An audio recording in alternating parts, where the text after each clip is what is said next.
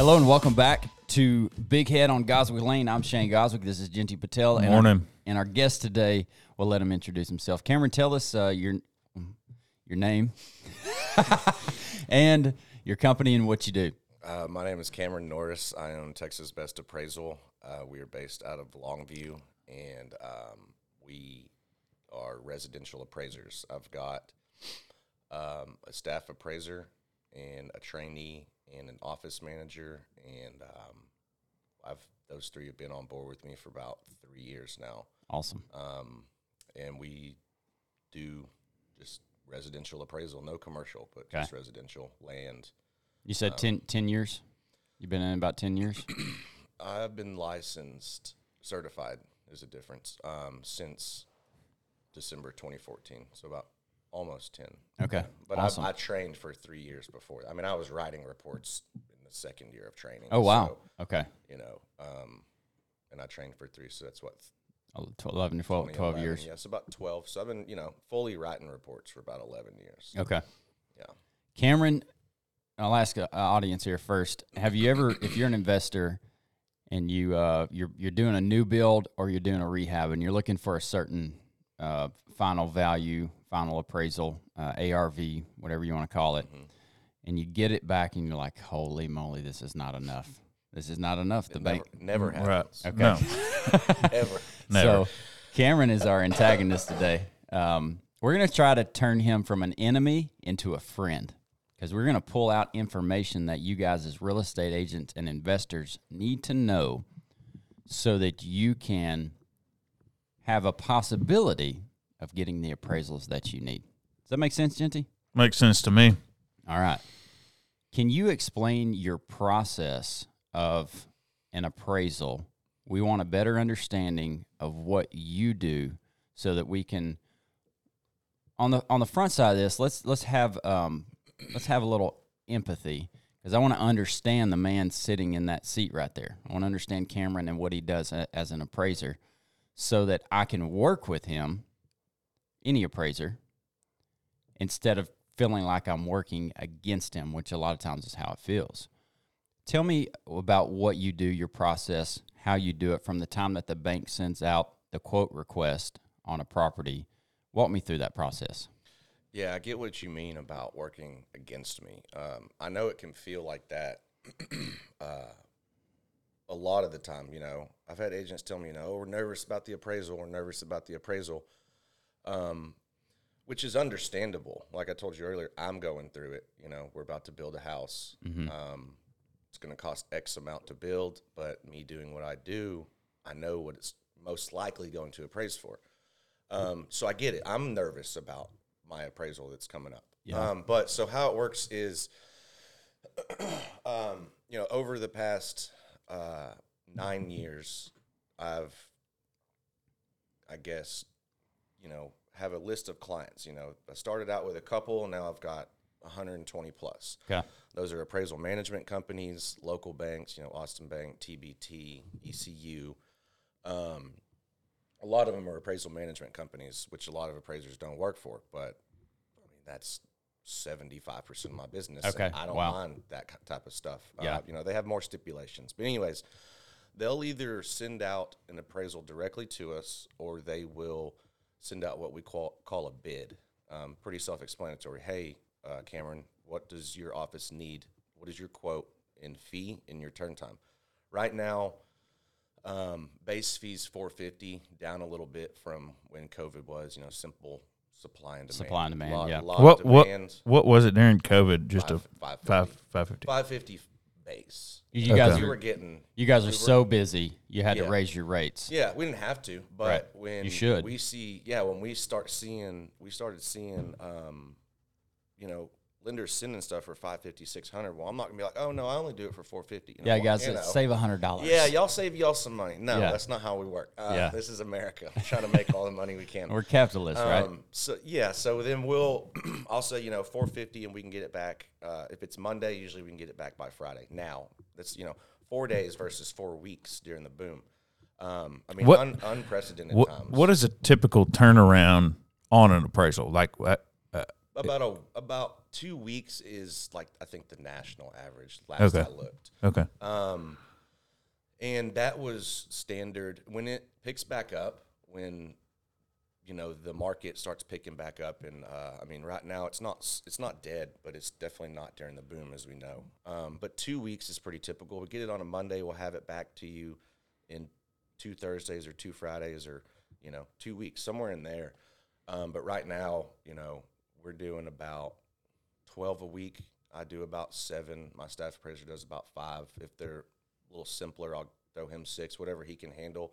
He can handle eight, um, but I've got to, you know, do a little bit more work than him because I've got the overhead Yeah. to pay for the business. So, Yeah.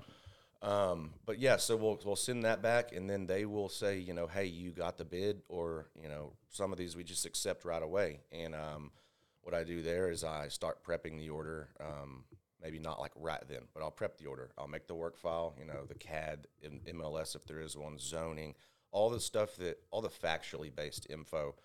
Um, and then you know, my office manager, you know, I taught her how to. I say I do it, I mean, we do it. Um, I'm gonna pause you right there. The CAD does the does the CAD value come into play at any point? I don't even look at that. Okay, No, that's good. Because Good they information. Do, they do mass appraisal, which is a whole. I mean, I'm not even versed in mass appraisal. Um, they do, however, which I didn't know. A guy called me the other day from the CAD was asking some questions. They actually take what they deem comparable from the CAD, and that's how they derive. You know, if it's, Okay. they have their square footage adjustment stuff like that, but they're doing that type of stuff, but it's on a mass scale, so they can't. Um, you know, if there's no MLS, they don't know if that uh, property's got granite or laminate tops, or if it's got um, high-end vinyl plank versus laminate. Mm-hmm. You know, the cheap laminate that comes in sheets that you see in a lot of uh, distressed homes, just lower lower income homes. If you're not familiar with CAD, the acronym CAD, that is County Appraisal District, and that is what your real estate taxes are based on every year. Yeah, so you know, make the work file, prep the um, software for the report, and then uh, call uh, or text the agent or the owner. Hey, we've got this appraisal. This is what we're going to be doing. Um, takes about. I mean, that home I did the other day took 25 minutes. Mm-hmm. Um, if they're vacant and there's yeah, nobody there, vacant, you know, ten that minutes. Woman, that woman, uh, she kind of talked my ear off, but that's fine. You know, we were talking Mhm. about a something we both had interest in. And anyways, um, you can, I mean, not more than an hour usually, and that's for a 5,000, 6,000 square foot house. I mean, I've been Okay. doing this a decade. I can measure with my eyes closed. You know, do the inspection, pictures, notes, sketch, um, go back, upload it to the file we've already created, and then just start our research. Um, that begins with macro research. So let's say I've got a home in Wildwood in Pine Tree. Y'all are familiar. Mm-hmm. Um, that is a defined market to me.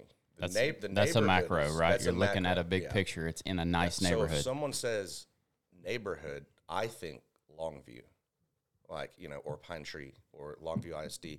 I mean, it could be you could say it either way, but that would be uh, that's like I don't really know what's bigger than macro. I don't know a word for it, but the the macro market of Wildwood would be Wildwood. gotcha. And so that's every single home that we researched in the last year for our report that we have to display certain information. However, you know, if I think I need to find out trends that go back two years or even three years, you know, if I can't find a, a three comparables and I have to go back, um, we can do that. There's no, you know, everyone always asks, what is your, what are your constraints? Like you can only go back a year. I'm like, no, I mean, there's nothing in USPAP, the uniform standards that say you have to stay within a year. You don't, you don't even have to take photos of the house Okay. you know um, it's pretty much just along the lines of how to comp- competently create an, or you know complete an appraisal So, if you have to go back a couple years, say three years, is there multipliers or formulas? Because obviously Uh, values change in three years, it's right? uh it's um yeah values definitely change um, as we've seen but even without the boom you know you could expect anywhere from two to three percent appreciation you know Okay. if if you keep up with your house you can't just let it sit there for 30 years and it just keeps you know Yeah. there's a point when it stops appreciating um but we run price per square foot data. So let's say I used something three years ago in Wildwood, and I've got one this year, like today, yesterday. Um, I would run multiple CMAs, comparable market analysis reports, um, and see, you know, what was the average price per square foot here in 2020. What's And that's based on sold prices. Is that correct? Yeah, we Okay. take listings into account, but um, they don't get any weight whenever we go to weight our comparables. Okay. So when we um, let me touch back on what I was saying. So I'll do the macro research, and then what I'll do for the micro when I go to choose comparables is I'll let's say I've got a two thousand square foot house. So the macro research could include, you know, those big homes over by the lake that are five, six thousand feet. That's the macro Okay. market. The micro market, we just were um, condensing it down to, you know, I usually go twenty five percent down on GLA and twenty five percent up. In the year, What does that mean? Twenty five percent down on So GLA. if, if we have a two thousand square foot house, I'll go fifteen hundred to twenty five hundred. Gotcha. That's comparable sizes. Um, it's pretty standard. Some appraisers go to like forty percent. this is good info. Okay, so Yeah. if, I'm, if I'm looking at a 2,500 square foot house, let's say I'm uh, I'm looking at this from an investor standpoint because I'm an investor, right? I'm looking at a 2,500 square foot house that I'm going to rehab in a neighborhood that has you know comps. Yeah, we can look and find comps. So I can look at 3,000 down to 2,000 and try to. Yeah, I mean that's pretty comfortable. I mean Okay. that's you know I unless I absolutely have to on twenty five hundred square feet, don't really like going under two thousand because Okay. it's a it's a It's a different type house, well, right? Yeah, and people also, um, it's a psychological thing. Like when they see 2,000 square feet versus like 1990, they're Mhm. thinking that that 2,000 square foot house is like Way bigger. way bigger than the one that's only 10. It's it's a psychological thing. Um, and I read that somewhere way back. And I Well, it's just like the it's that like when people set their price and it's like it's 19.99, Right. You know, versus twenty dollars. Yeah, and I have a question about why y'all do that too, uh, if we want to touch on that later. But yeah, so macro research, micro research, we get the comparables um, and uh, make our adjustments. You know, hopefully there's not a lot. The, the less adjustments, the better the comparables. Really, I mean, Yeah. you can you can argue that. Um, the main adjustments are price per square foot or just square footage difference. Okay. Um, and usually amenities, you know, pool, shop. Um, we do not What about age? age. That's interesting. I get that. That's probably the most asked question. a or good most question, Asked about adjustment. So, the way, let's say you've got a 1970s home, Mm-hmm. Was well taken care of, but it's obviously dated. You know, we've got we're talking like pink and pink tile. Yeah, there's bathrooms, there's maybe still yellow. Four by you four might have a little tiles, yeah. wallpaper. Yeah, yeah. you know. You just walking, you're like, someone got groovy in here for 50 years ago. you Yeah. know? Um, so age, and let's say that 1970s house had been totally updated. Well, in my eyes, I wouldn't necessarily say a brand new home because you know unless you re- took out all the studs, um, let's say you just did everything but the concrete. I mean, then maybe a brand new house. But um, I might go, you know, up to 2010 on that because so the market, and I can vouch for this. When I was looking for homes, I thought the same way. Um, a typical market participant is going to usually take condition, even if the age, if the condition is good and the home's 50 years old, you know, foundation's been checked. I mean, top to bottom, everything's fine. You know, it's got all new everything. mm-hmm. Um, age usually they can just put that in the back of their mind. you Okay. know? Um, I've asked people that, like when they're going to, when they're moving, like I'll just take random market surveys, you know, not of every single house. I'll just kind of gauge who wants to talk about stuff. Um, and a lot of people say, you know, if the house is totally updated and it's 50, 40, 50, 60 years old and, you know, structurally fine, like I don't care that it was built in the 80s versus, you know, Right. 2010. So Okay. um, it's more of a condition um, item versus like a, you don't really make like a thousand dollars a year, you know? Mm-hmm. Um, sometimes with new construction, you can find an adjustment by d- you can extract a market adjustment by uh, doing a paired sales analysis and like we found before, like a quarter, like let's say you've got 2020 or 2023 versus 2020. Um, well, that's kind of a bad example because There's a lot of the- changes yeah, there. a lot of changes. Let's say 2020 versus like 2017. yeah, 2020 brand new home versus 2017. Well, if you do a paired sales analysis, sometimes you can find, um, you could find, we found like a quarter percent a year adjustment, and um, the most we found was like a half percent. So we just let's say three, we throw in you know one and a half percent to that comp that's three years older Okay. um, that comparable comp. Uh, so that's how age goes. Um, and sometimes you can find it's it's difficult around here, but sometimes you can find you know, um, you know, let's say you have a '70s house versus 2000, um, but it's it's so hard because the data is not just it's not concrete across the board. You know, Right, right. But you can take that into an account if you can't Yes. find a comp. Mhm. And then I guess my second question, and we'll probably cap it here pretty soon because we're getting close to that 20 minute timeline, is what do you do on um, like the older homes, 1920, 1925, if you can't find a comp age wise? again, it would go And let's say that it is bad, like it's like the condition. Conditions bad, Livable bad or have to be remodeled? has bad? to be remodeled like bad. some structural repairs. So- walls need to be torn down and Mhm. redone. Okay. Correct. So a lot of the times that's going to be an ARV, an as repaired. Um, and I mean, it depends on the.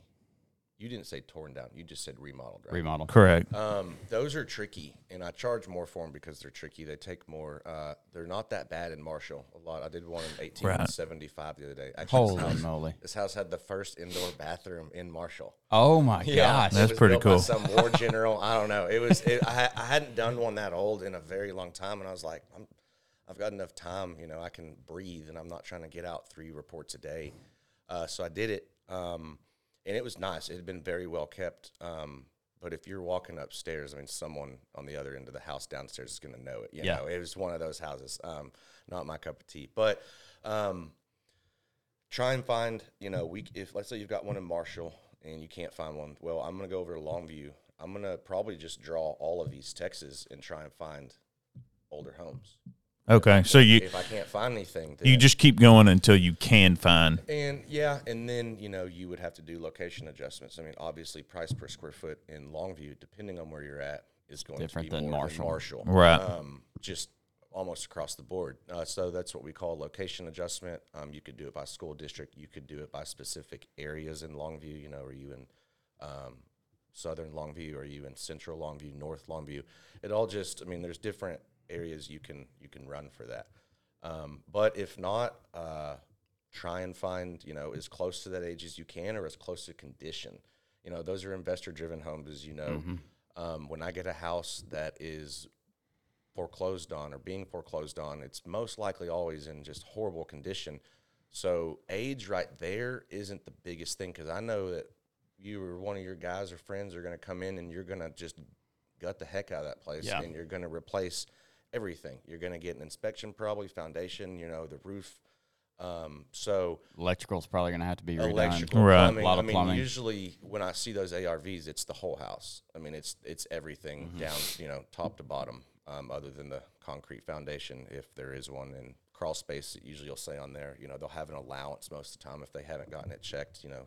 Um, so All right, so that's going to be the end of this one, but stay tuned because in the next episode we're gonna we're gonna hit Cameron with some tough questions. oh boy, Um, we're also going to dive into are there any hacks to increase my value? And what I mean by hack, we're not talking about anything illegal. We're talking about are there things that I can add or things that I can do to a renovated property or a new build that increases the value based on what it costs. Nuggets, right? We're looking for nuggets. nuggets. That's it. So if you want some nuggets, you gotta you gotta jump back in with us next Friday, and we're gonna we're gonna be giving some big nuggets. There's also something that I would love to do with you in the future is to sit down and show you a property, or maybe walk through a property with you, one of our properties that we're looking at rehabbing, and get your opinion on what you think the appraisal is going to be, the ARV, why, you know, and, and go through that actual process of what you do Okay. Being outside of you actually giving us an appraisal, just kind of walking us through and, and Visually some- seeing it. Yeah, visually seeing and, and getting some information there. Jump back in with us next Friday. We've got a lot of good stuff coming up. We appreciate y'all joining us today on the the Big Head on Goswick Lane. Remember, love God, love others, and let your work reflect that. We'll catch you on the next one.